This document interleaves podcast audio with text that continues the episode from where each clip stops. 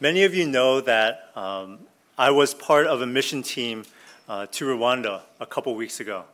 Uh, it was uh, such a great blessing, and I am so thankful. Our team is so thankful to all those who um, prayed for us and, and were thinking of us and, and really just were crying out to the Lord for us. I, I think because of your prayers, it was such a great and wonderful trip.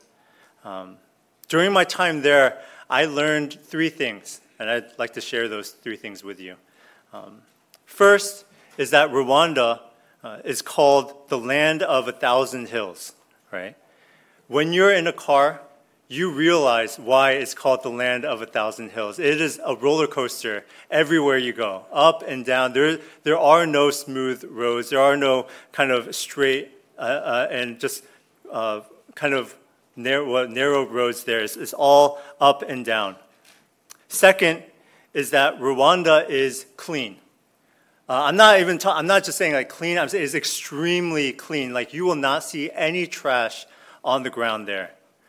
And what I learned is that they actually have a nationwide initiative uh, where people clean their neighborhoods, their homes, the places that they live every last Saturday of the month. And so what they say is that every last Saturday, people will come out and just start cleaning their streets and, and just the places that they live. And lastly, I learned how much the missionaries in Rwanda sacrificed in order to spread the gospel. You know, I was listening to their stories. I had the privilege of being able to hear kind of their background and, and what they've gone through and what led them to Rwanda. And um, it was interesting because there were two, it was a doctor couple, um, and they were commissioned by our church a, a long time ago. Uh, and um, they, one was a neurologist uh, the husband and the wife was a pediatrician, or the wife is a pediatrician. Uh, and from the very beginning, uh, they, on their hearts, they always wanted to do medical missions. Right? That was something that they always desired to do. And, and from the very beginning, they said, no, I'm not, we're not going to work in any other place. We're going to go on missions and just, and just spread the gospel through, through medicine. For them, they said they were originally thinking uh, of starting in South America but due to some difficulties, due to some things that were happening, um, they weren't able to work out there. But as they were praying, they felt God drawing them closer to Africa and to Rwanda. Now, for them, they were only able to gather uh, the funds and begin the hospital five years ago. For them, they took out loan after loan in order to cover the costs, and they said that at this moment, they are slowly trying to pay it back off. On top of that, for them in their hospital, every Monday, Wednesday, and Fridays, they treat patients who can't afford health insurance. Their hospital has become actually pretty famous for that. And so what they said is that there are patients who walk two, three, four hours just to come to their hospital to get treated on those days. I remember uh, riding in one of their cars, and and I felt like, okay, these people, they're obviously missionaries, but they're doctors, right? So I was thinking, okay, they must be driving, you know, something okay. I mean, it can't be that bad. but at the same time, I rode in their car, and uh, the car was really old. It was about to break down. It, it felt like that. I was kind of scared a little bit as we were driving along. And I remember the, the uh, missionary, they were telling me that as of right now, they understood that they couldn't fix it, but right now they just couldn't afford to fix it. And so they're just kind of waiting for things to settle down a little bit more. And for me, when I heard that, I was kind of amazed. Because here are two doctors who could have easily gotten a job in Korea if they wanted. They could have easily had their choice of, of anywhere to go work. And yet they have given up everything. They have given up their comfort. They have given up their money in order to be with people who, for them, they still cannot speak with. They're slowly learning the language, and yet for them, little by little, they, they're not even able to communicate fully with them. And yet they have given up everything in order to be with them. For me, as I was hearing their story, it was pretty cool because they were speaking so matter of factly about what God had done in their lives. And I think when we think about it, we say, okay, if we have to move to a different country across the world to do missions, that would be something that we would have to spend a lot of time praying and thinking and fasting over, right? We'd have to, you know, make some decisions. We have to move a lot of different things and, and just really spend some time. But for them, what they said is that it wasn't that difficult of a choice. For them, even as they were talking about their financial difficulties that they were experiencing at the moment, it was interesting because they weren't anxious, they didn't seem worried. They were speaking as if it was just this small little hurdle that they just needed to walk over. And what I came to realize is that for these missionaries, for these doctors, their belief in the character and in the goodness of God was so strong that for them, every struggle and every difficulty was not that big of a deal. It wasn't because that difficulty was not serious, it was. It was that they believed God would do something great in their lives. They had this belief, it was so strong, they had this conviction that as long as they followed after the Lord, as long as they listened to Him, as long as they continued to go forward, and belief that this is what God desired for them to do, that He would make a way for them. That it didn't matter how difficult the road seemed in front of them. It didn't matter how many wind, how many, how many, how much wind or how much waves or anything that was in front of them. They understood that God was stronger than those things. And so it was so interesting hearing them. Because for me, I would have been scared. I know that. I would have been worried in that moment. There may have been some regret that many of us would have felt if we were in their shoes. We could be earning so much more. We could be so comfortable. And yet for them, they gave up everything in order to be in Rwanda. And yet they're still struggling in that moment. And yet even in their struggle, they're confident that God is going to make a way for them. And they said that they're confident because they trusted in God's character. It was so interesting to hear that. So for me, after hearing their story, I actually went back to my room and I was reading the Bible and I was just kind of reminding myself of God's goodness. I was reminding myself of, of God's character.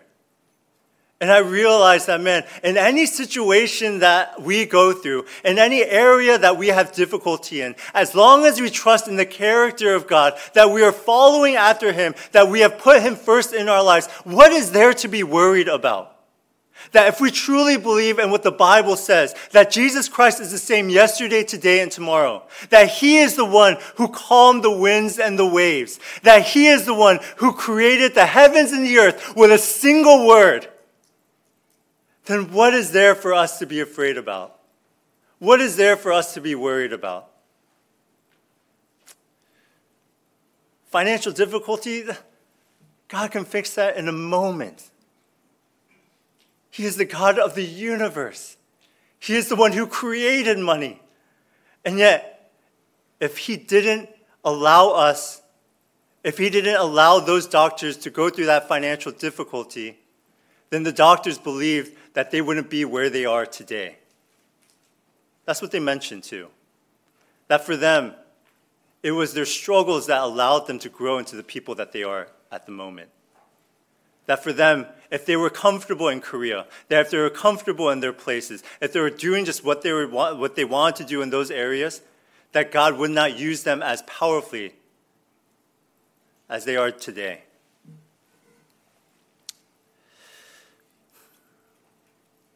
And, you know, the thing is, it's strange for people to hear this. I think for, for us, even for Christians, I think we hear this and we, we're, we're amazed by it. And there's a part of us that thinks this, oh man, I, it's strange too. How, how could, they, could they really give up all of that?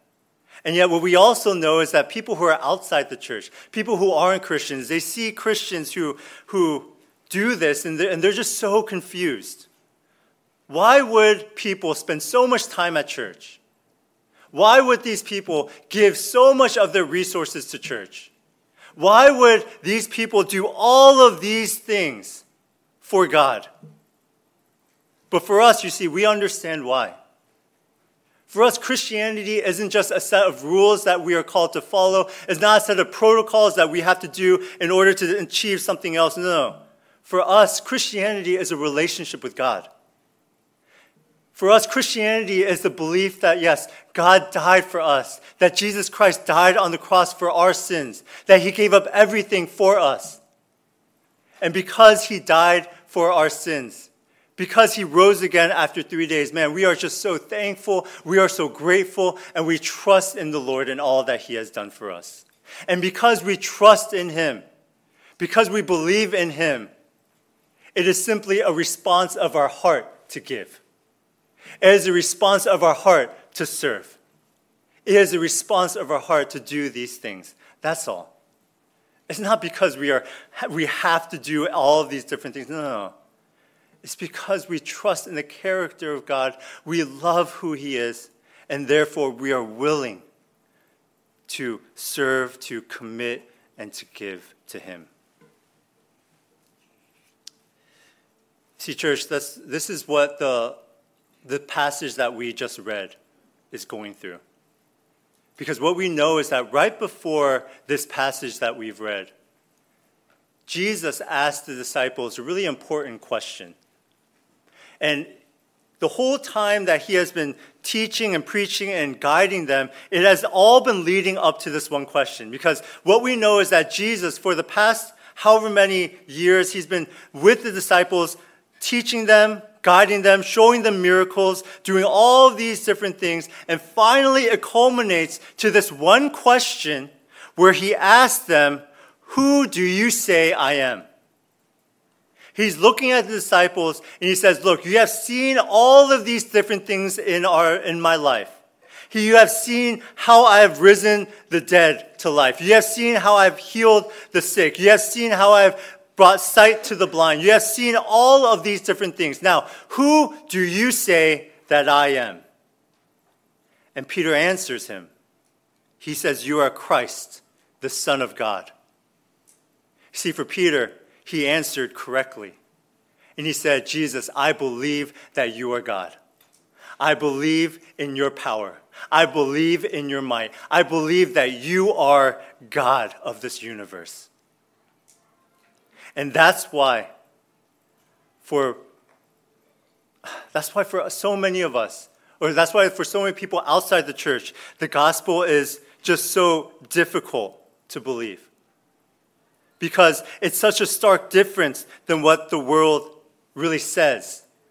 For us, we have to believe in the gospel, and when we believe in the gospel, we are willing to give up everything for the Lord. When we believe in the gospel, we are able to serve, we are willing to give, we're able to do all these things. And yet the world says is that you need to think of your own needs first. The world says you have to think of yourself first, think of your wants and your desires, and do these things first, and then you can give on to others. And yet the Bible says the opposite. The Bible says, no, before you think of yourself, before you desire anything of yourself, if you are called my disciple, if you truly believe in who I am as your Lord and Savior, the first thing that you are called to do is to deny yourself, to take up your cross, and to follow me.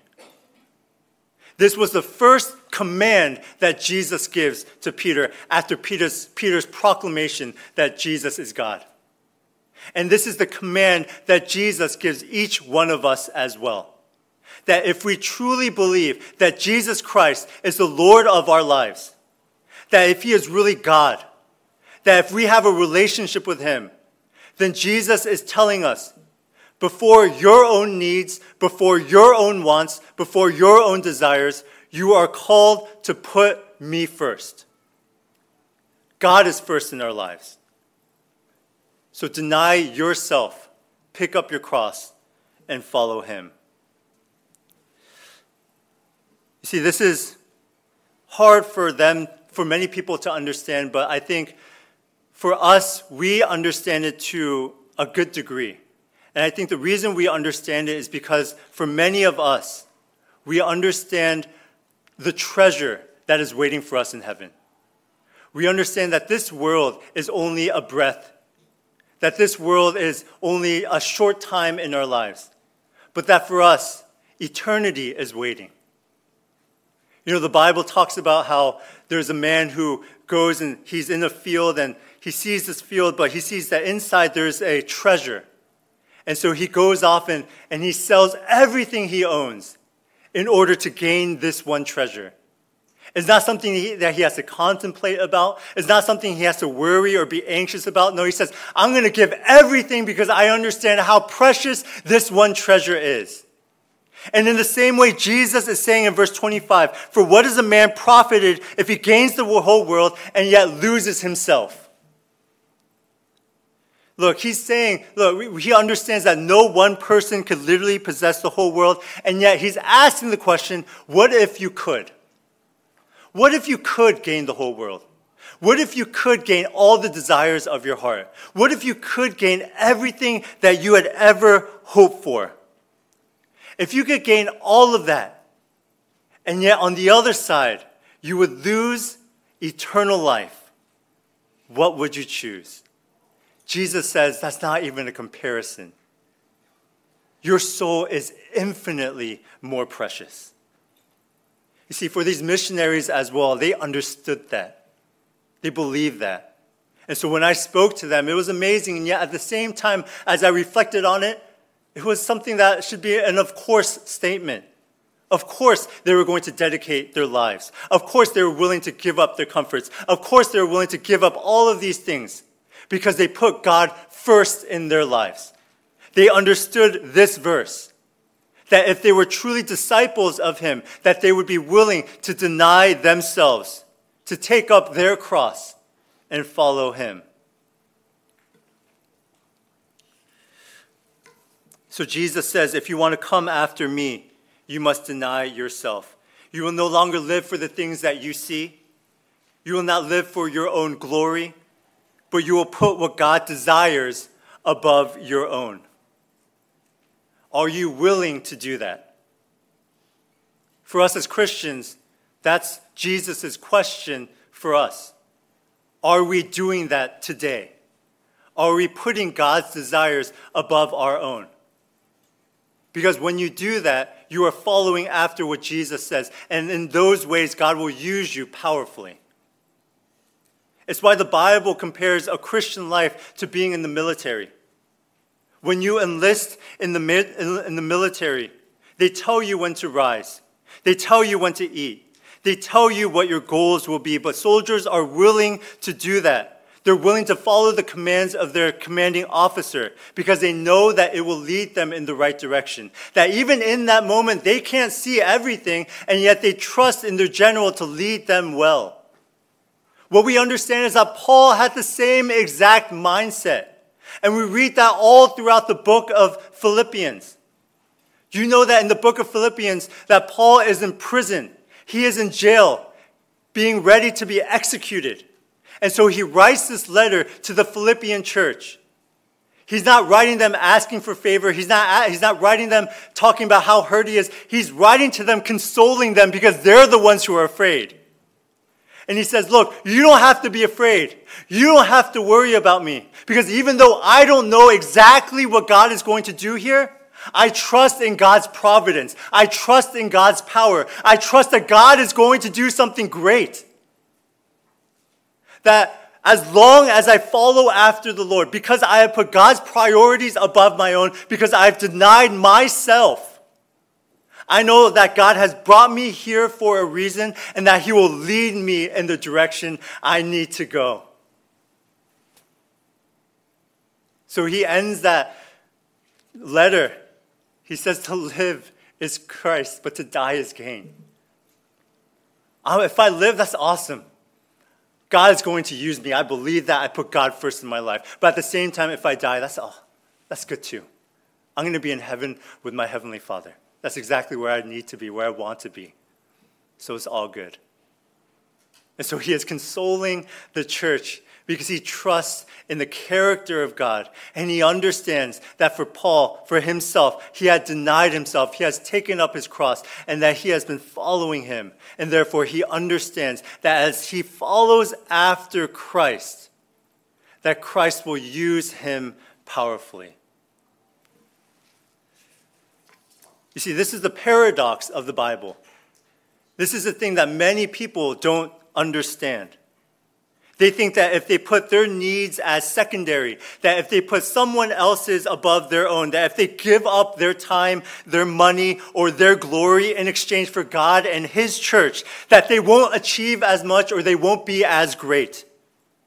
But the Bible is so clear about this church that when you put God first in your own life, that when you die to your own desires, those are the times when God is going to use you for something great. That those are the times when God is going to shape you and mold you and put you in situations that you would never have expected. Those are moments that God will bring about in your life when you put Him first. Luke 9:48 it says he who is least among you is one who is great. Those aren't just empty words. Jesus is saying that for a reason. He's saying that you will be great and you will do great things for God so that He will ultimately get the glory. That when you put yourself least in the sight of people, in the sight of this world, that is when God will be most glorified. And when God is most glorified, He will use you powerfully. This is the idea, church, of Christian greatness. This is the paradox of Christian greatness. The more you deny yourself, the more you deny your desires, your wants, your hopes, your priorities, and you say, God, I want you to come first in my life. God, I want you to do what you want to do, regardless of my desires, regardless of my emotions, regardless of what I want. God, your will be done. Then God will use you in great ways so that he will be exalted. This is why, for us, no matter what job you're in, no matter what stage of life you're in, whether you're married, whether you're not, whether you're a student, whether you're, you're working, whatever place that you are in, you are able to be used greatly for God. There's only one requirement. There's only one thing you have to do. It's right here in verse 23 deny yourself, pick up your cross daily, and follow him.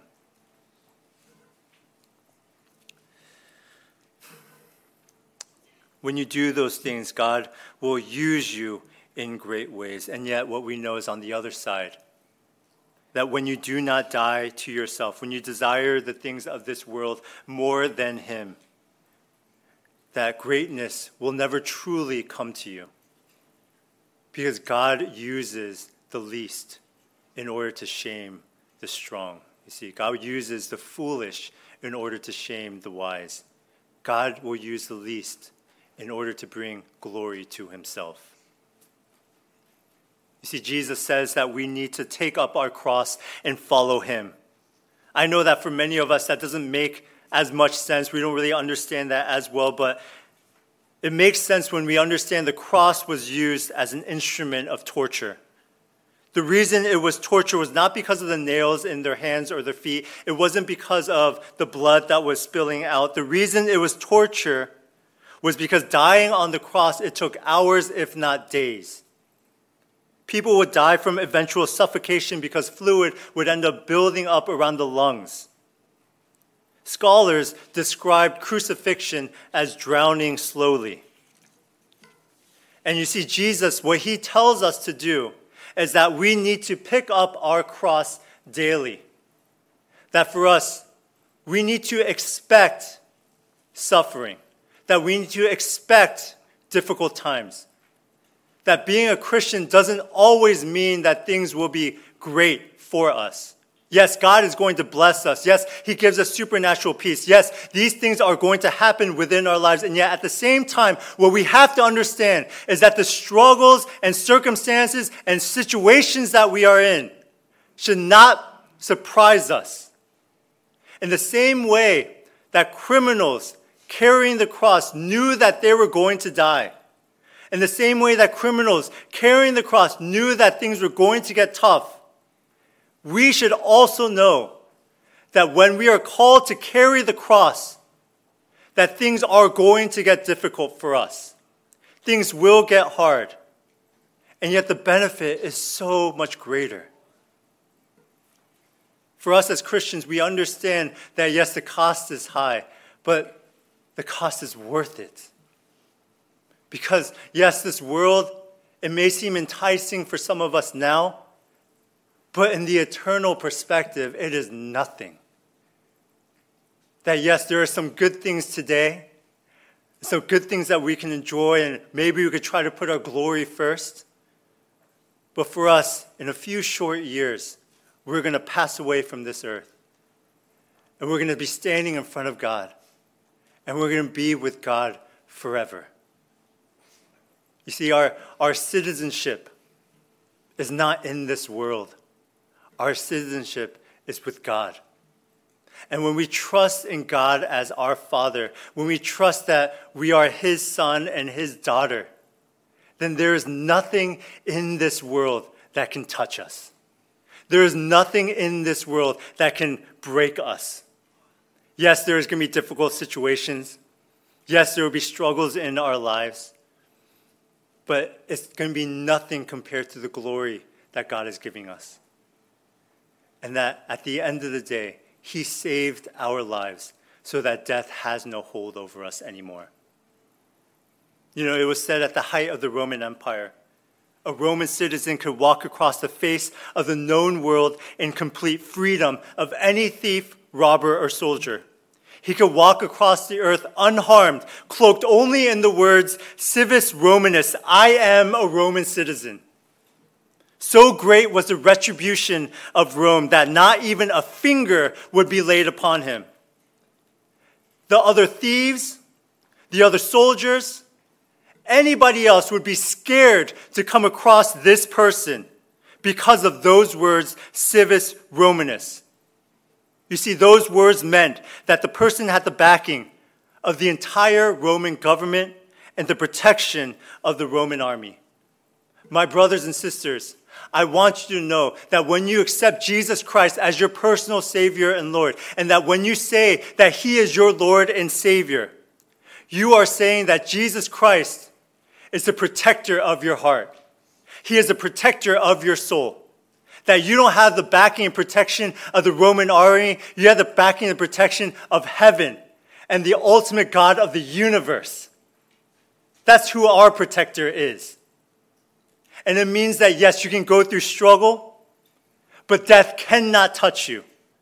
Hurt cannot affect you because God, Jesus, has taken away the pain and the death and the eternal, eternity of death by dying on the cross and rising again. And so, for us, Shining Star Community Church, I pray and I hope that we would take these words and that we would hold them and we would trust in them. Because for us, if we truly believe that Jesus Christ is our Savior and Lord, that if He is really our God and we trust in His character, then we can say with full confidence, Yes, Lord, I deny myself. I will pick up my cross and I will follow you. I pray and I hope that this will be your story as well. Amen. Yeah, let's pray.